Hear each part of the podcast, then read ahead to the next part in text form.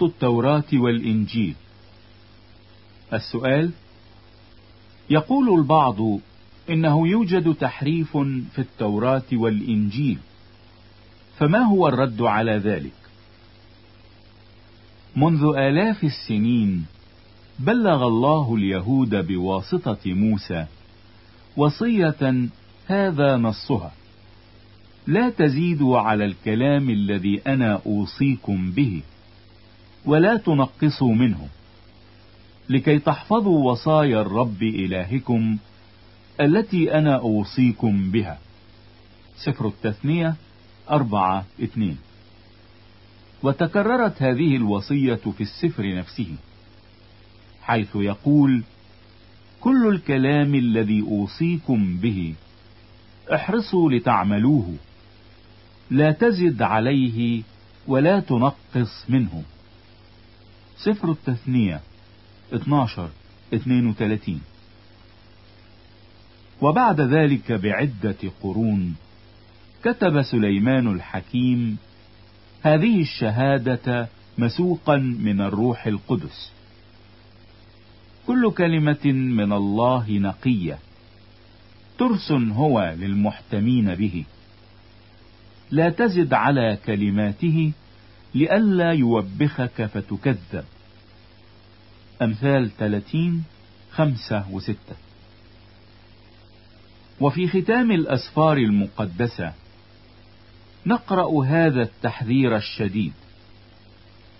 لأني أشهد لكل من يسمع أقوال نبوة هذا الكتاب إن كان أحد يزيد على هذا يزيد الله عليه الضربات المكتوبة في هذا الكتاب.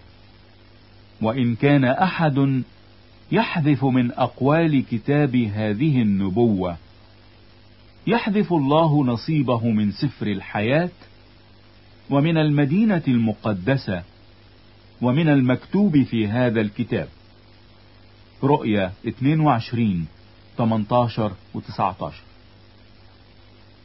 فهل بعد هذه النواهي والتحذيرات الصارمة يتجرأ مؤمن بالله وكتبه ورسله على تحريف كلام الله؟ فيحذف الله نصيبه من كل البركات الروحية التي أعدها الله لأتقيائه ويسقط من وعود الله التي قطعها للبشر بالخلاص والحياة الأبدية. أما غير المؤمنين فلا سبيل لهم إلى تحريف الأسفار الإلهية إذ يتعذر عليهم جمع الألوف من نسخها المنتشرة في رحاب الدنيا ليعبثوا بها ويزوروها. وإنه لمن نكد الدنيا أن يقوم أناس في الأيام الأخيرة ويتهموا رسل المسيح الأطهار بتحريف الإنجيل الذي ائتمنوا عليه لأن القرآن شهد للرسل المغبوطين بالنزاهة والأمانة وقد لقبهم بالحواريين أنصار الله. سورة آل عمران 52 أما الأدلة على صحة الكتاب المقدس وسلامته من أي عبث أو إفساد أو تحريف فكثيرة. ونحن نوردها في الفصول التالية. تكوين الكتاب المقدس. لقد حرص الله على تكوين كتابه العزيز بكل حكمة وفطنة بحيث يستطيع متتبع العهد القديم أن يرى الأسفار الإلهية نفسها. تعلن لنا أنه تكون خلال ثلاثة أدوار. الدور الأول من آدم إلى موسى. تخبرنا الكتابة المقدسة الموحى بها من الله أن الله أعطى آدم وصية وأنه أحضر إليه حيوانات البرية وطيور السماء ليرى ماذا يدعوها. تكوين 2 15 إلى 19 إلا أن العبارات لم تخبرنا كيف كان الله يكلم الإنسان في البدء.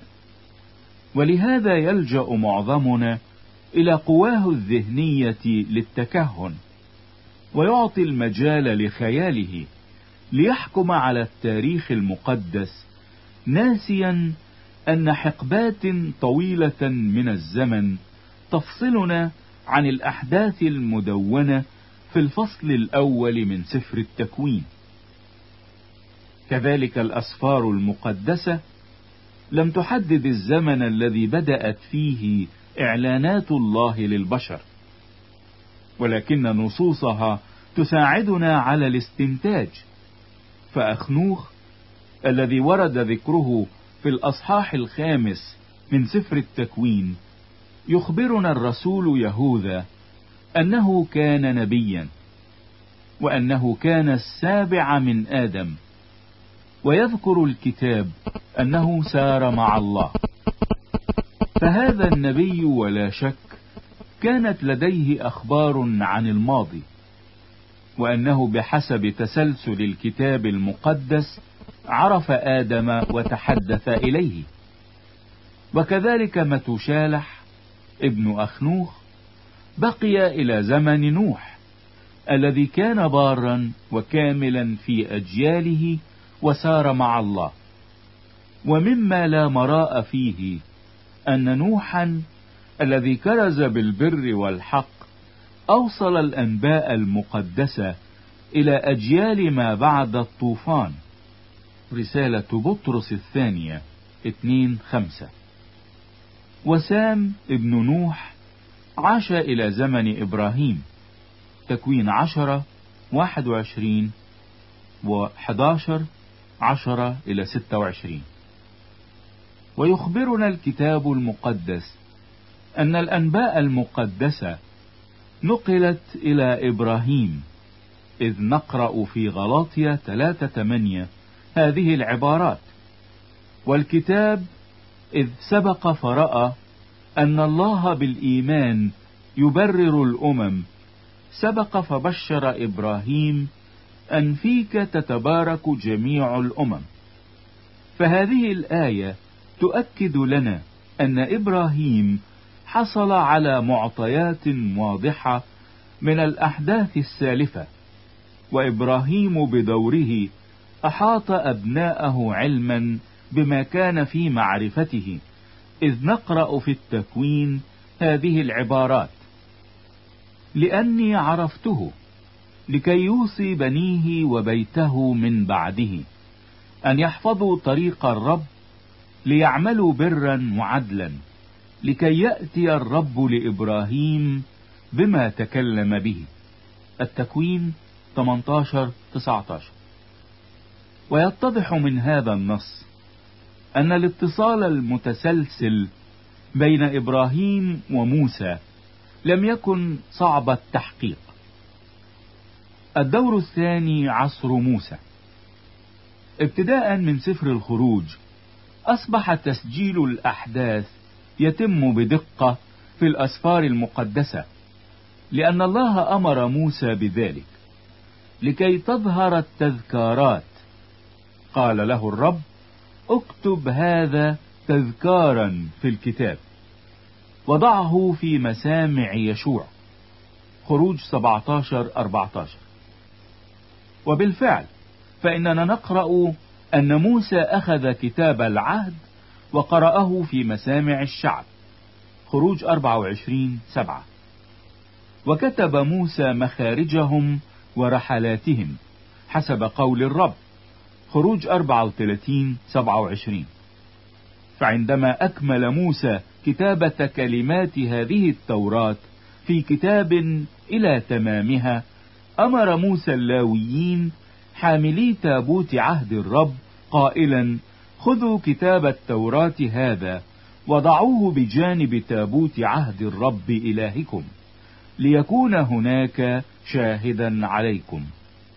تثنية 31 24 إلى 26 الدور الثالث من يشوع إلى ملاخي. قال الله ليشوع لا يبرح سفر هذه الشريعة من فمك بل تلهج فيه نهارا وليلا لكي تتحفظ للعمل حسب كل ما هو مكتوب فيه. يشوع واحد ثمانية. وكتب يشوع هذا الكلام في سفر شريعة الله. يشوع 24 26 فكلم صموئيل الشعب بقضاء المملكة. وكتبه في السفر ووضعه أمام الرب. سفر صموئيل الأول عشر خمسة وعشرين. وفي آخر أيام الملوك على عهد يوشي الملك أحدثت الكتابة المقدسة نهضة روحية حين قرأها شافان الكاتب وبأمر من حلقية الكاهن العظيم الشأن. سفر الملوك الثاني 22 8 إلى 13 وإشعياء النبي أهاب بالشعب أن يعودوا إلى كلام الله ليقرؤوه مؤكدا لهم عصمته إذ قال فتشوا في سفر الرب واقرأوا واحدة من هذه لا تفقد لا يغادر شيء صاحبه لأن فمه هو قد أمر وروحه هو جمعها. إشعياء 34 16 وكذلك إرميا النبي صدر إليه أمر الرب أن يكتب كلامه النبوي في السفر. خذ لنفسك درج سفر واكتب فيه كل الكلام الذي كلمتك به على إسرائيل وعلى يهوذا وعلى كل الشعوب. ارميا 36 واحد واثنين. وكذلك دانيال النبي ضمن سفره النبوي شهادته عن الكتب المقدسة إذ قال أنا دانيال فهمت من الكتب عدد السنين التي كانت عنها كلمة الرب إلى إرميا النبي لكمالة سبعين سنة على خراب أورشليم. دانيال تسعة اتنين وفي أيام أرتحشست ملك فارس عكف عزرا ونحمية على ناموس موسى الذي أعطاه الرب. ويقول الكتاب إن عزرا وهو كاتب ماهر هيأ قلبه لشريعة الرب والعمل بها. عزرا سبعة واحد إلى عشرة ونقرأ أيضا في سفر نحمية هذه العبارات. ولما استهل الشهر السابع اجتمع كل الشعب كرجل واحد إلى الساحة التي أمام باب الماء فأتى عزر الكاتب بالشريعة أمام الجماعة من الرجال والنساء وكل فاهم وقرأ فيها من الصباح إلى نصف النهار. نحمية ثمانية واحد إلى ثلاثة. وكان كلام الرب إلى زكريا هكذا قال رب الجنود. اقضوا قضاء الحق واعملوا إحسانا ورحمة كل إنسان مع أخيه. فأبوا أن يصغوا بل جعلوا قلبهم ماسا لئلا يسمعوا الشريعة والكلام الذي أرسله رب الجنود بروحه عن يد الأنبياء الأولين. زكريا سبعة ثمانية إلى 12 وتكلم ملاخي عن كتاب الله الذي دعاه كتاب التذكرة هكذا. حينئذ كلم متقو الرب كل واحد قريبه والرب أصغى وسمع وكتب أمامه سفر التذكرة للذين اتقوا الرب وللمفكرين في اسمه. ملاخي 3:16 مما تقدم يتضح لنا أن السيد الرب سهر على تكوين كتابه المقدس عبر الأجيال موحيا إلى رجاله القديسين ما كتبوه من نبوات وتعاليم لخير البشر. وهذا الإله الحي الذي أوحى بشرائعه لابد أنه حفظها وفقا لإرادته ووعوده. شهادة الوحي. أولا شهادة الله بعدم زوال كلمته. في الكتاب المقدس طائفة من إعلانات الله ووعوده بأن كلمته لا يمكن أن تزول أو تتبدل ومنها أما رحمتي فلا أنزعها عنه ولا أكذب من جهة أمانتي لا أنقض عهدي ولا أغير ما خرج من شفتي مزمور 89 33 و 34 فإني أقول لكم إلى أن تزول السماء والأرض لا يزول حرف واحد أو نقطة واحدة من الناموس حتى يكون الكل. الإنجيل بحسب متى؟ خمسة 18 الحق أقول لكم لا يمضي هذا الجيل حتى يكون هذا كله. السماء والأرض تزولان ولكن كلامي لا يزول. الإنجيل بحسب متى؟ 24 34 و 35 لا يمكن أن ينقض المكتوب. الإنجيل بحسب يوحنا 10 35 ثانيا شهادة الله لأنبيائه. قال الرب لإرميا النبي لا تخف من وجوههم لأني أنا معك.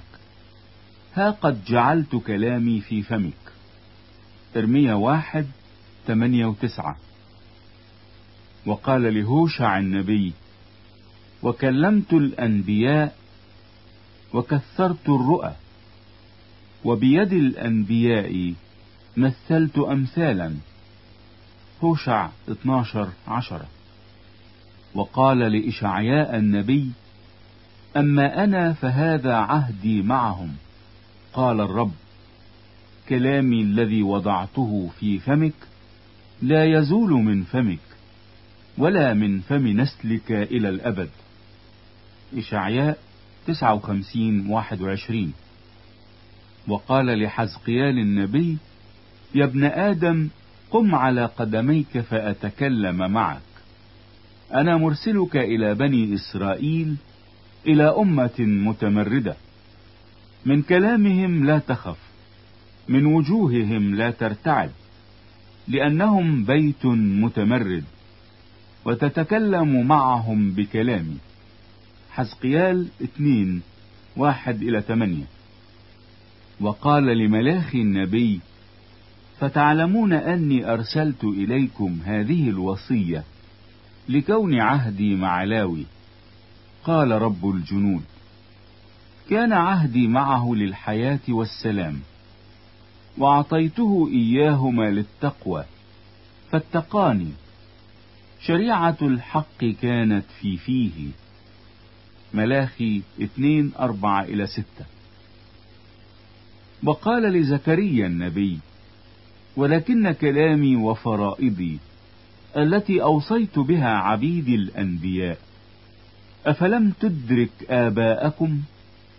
فرجعوا وقالوا كما قصد رب الجنود أن يصنع بنا كطرقنا وكأعمالنا كذلك فعل بنا. زكريا واحد ستة. شهادة الأنبياء والرسل. لقد شهد أنبياء الله ورسله بأن الله تكلم إليهم وأوحى إليهم أن يكتبوا نبواتهم وتعاليمهم لتكون شريعة أبدية للبشر. وها نحن نورد ما تيسر منها. قال داود روح الرب تكلم بي وكلمته على لساني. صموئيل الثاني 23 2 وقال إشعياء حقا الشعب عشب يبس العشب ذبل الزهر. وأما كلمة إلهنا فتثبت إلى الأبد.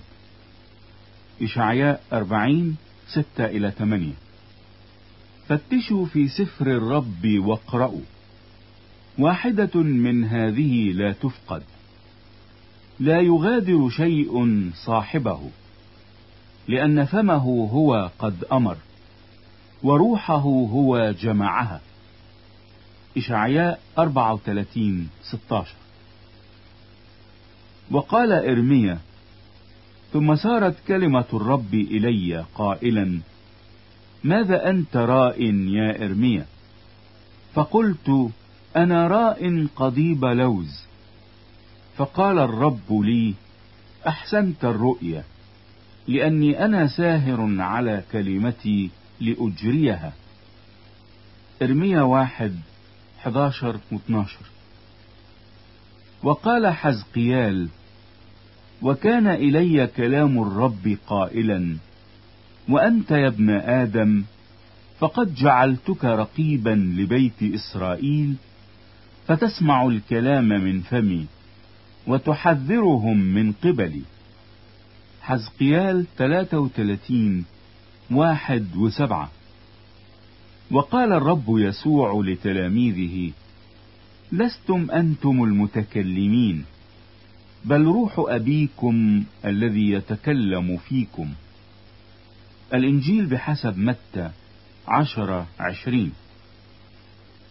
وقال الرسول بولس ونحن لم نأخذ روح العالم بل الروح الذي من الله لنعرف الأشياء الموهوبة لنا من الله التي نتكلم بها أيضا.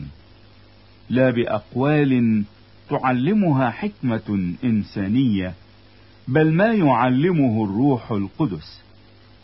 الرسالة الأولى إلى كورنثوس 2 12 وقال الرسول بطرس مولودين ثانية لا من زرع يفنى بل مما لا يفنى بكلمة الله الحية الباقية إلى الأبد لأن كل جسد كعشب وكل مجد إنسان كزهر عشب. العشب يبس وزهره سقط وأما كلمة الرب فتثبت إلى الأبد. رسالة بطرس الأولى واحد 23 إلى 25 إن كل نبوة الكتاب ليست من تفسير خاص لأنه لم تأت نبوة قط بمشيئة إنسان بل تكلم أناس الله القديسون مسوقين من الروح القدس. رسالة بطرس الثانية واحد عشرين وواحد وعشرين. شهادة التواتر. يذكر لنا التاريخ أن أئمة الدين العلماء الذين كانوا معاصرين للرسل أو الذين خلفوهم في رعاية الكنيسة اقتبسوا في مواعظهم ومؤلفاتهم من الكتب المقدسة وخصوصا الأناجيل وذلك ليقينهم بأنها كتب إلهية موحى بها من الله لا يأتيها الباطل من بين يديها ولا من خلفها. نذكر منهم أكليماندوس أسقف روميا وكان عاملا مع الرسول بولس كما هو مذكور في رسالة فيليبي أربعة ثلاثة. ديونيسيوس أسقف كورنثوس. الذي توفي سنة مائة ميلادية. هرماس المعاصر لبولس والذي ألف كتابا في ثلاثة مجلدات ضمنها الكثير من الاقتباسات من العهد الجديد. أغناطيوس الذي تعين أسقفا على أنطاكيا بعد صعود المسيح بسبعة وثلاثين عاما. بوليكاربوس الشهيد تلميذ يوحنا الرسول الذي تعين أسقفا على أزمير واستشهد عام 166 ولم يبق من مؤلفاته سوى رسالة مفعمة بالشواهد من الأناجيل الأربعة.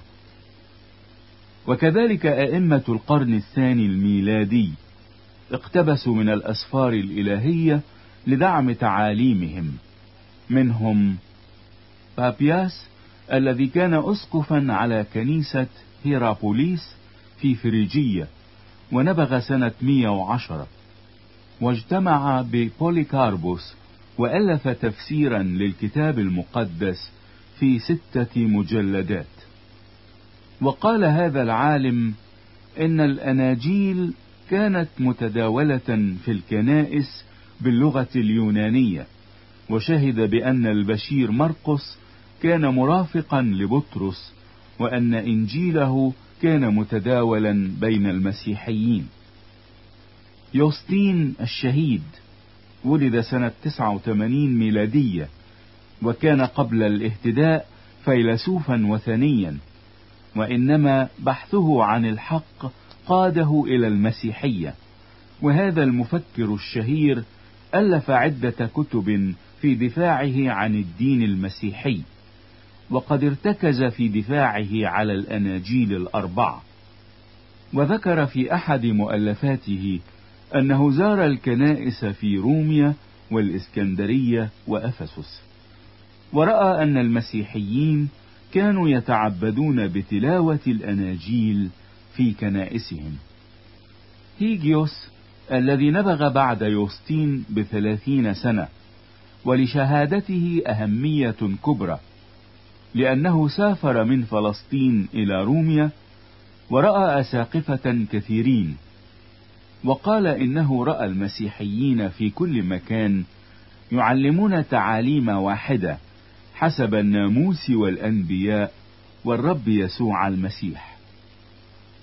إيرينيوس يوناني الأصل من آسيا الصغرى ولد سنة 140 ميلادية وتتلمذ على بوليكاربوس تلميذ يوحنا الرسول. وكان مركز أعماله ليون حيث رسم أسقفا بعد بونيتيوس الذي استشهد عام 177 وألف رسالة ملأها بالاقتباسات من الأناجيل. وقد قال في أحد فصولها إننا لم نقبل خلاصنا إلا من الذين أبلغونا الإنجيل الذي كرزوا به أولا. وبعد ذلك دونوه بإرادة الله ومشيئته ليكون أساس إيماننا وعموده.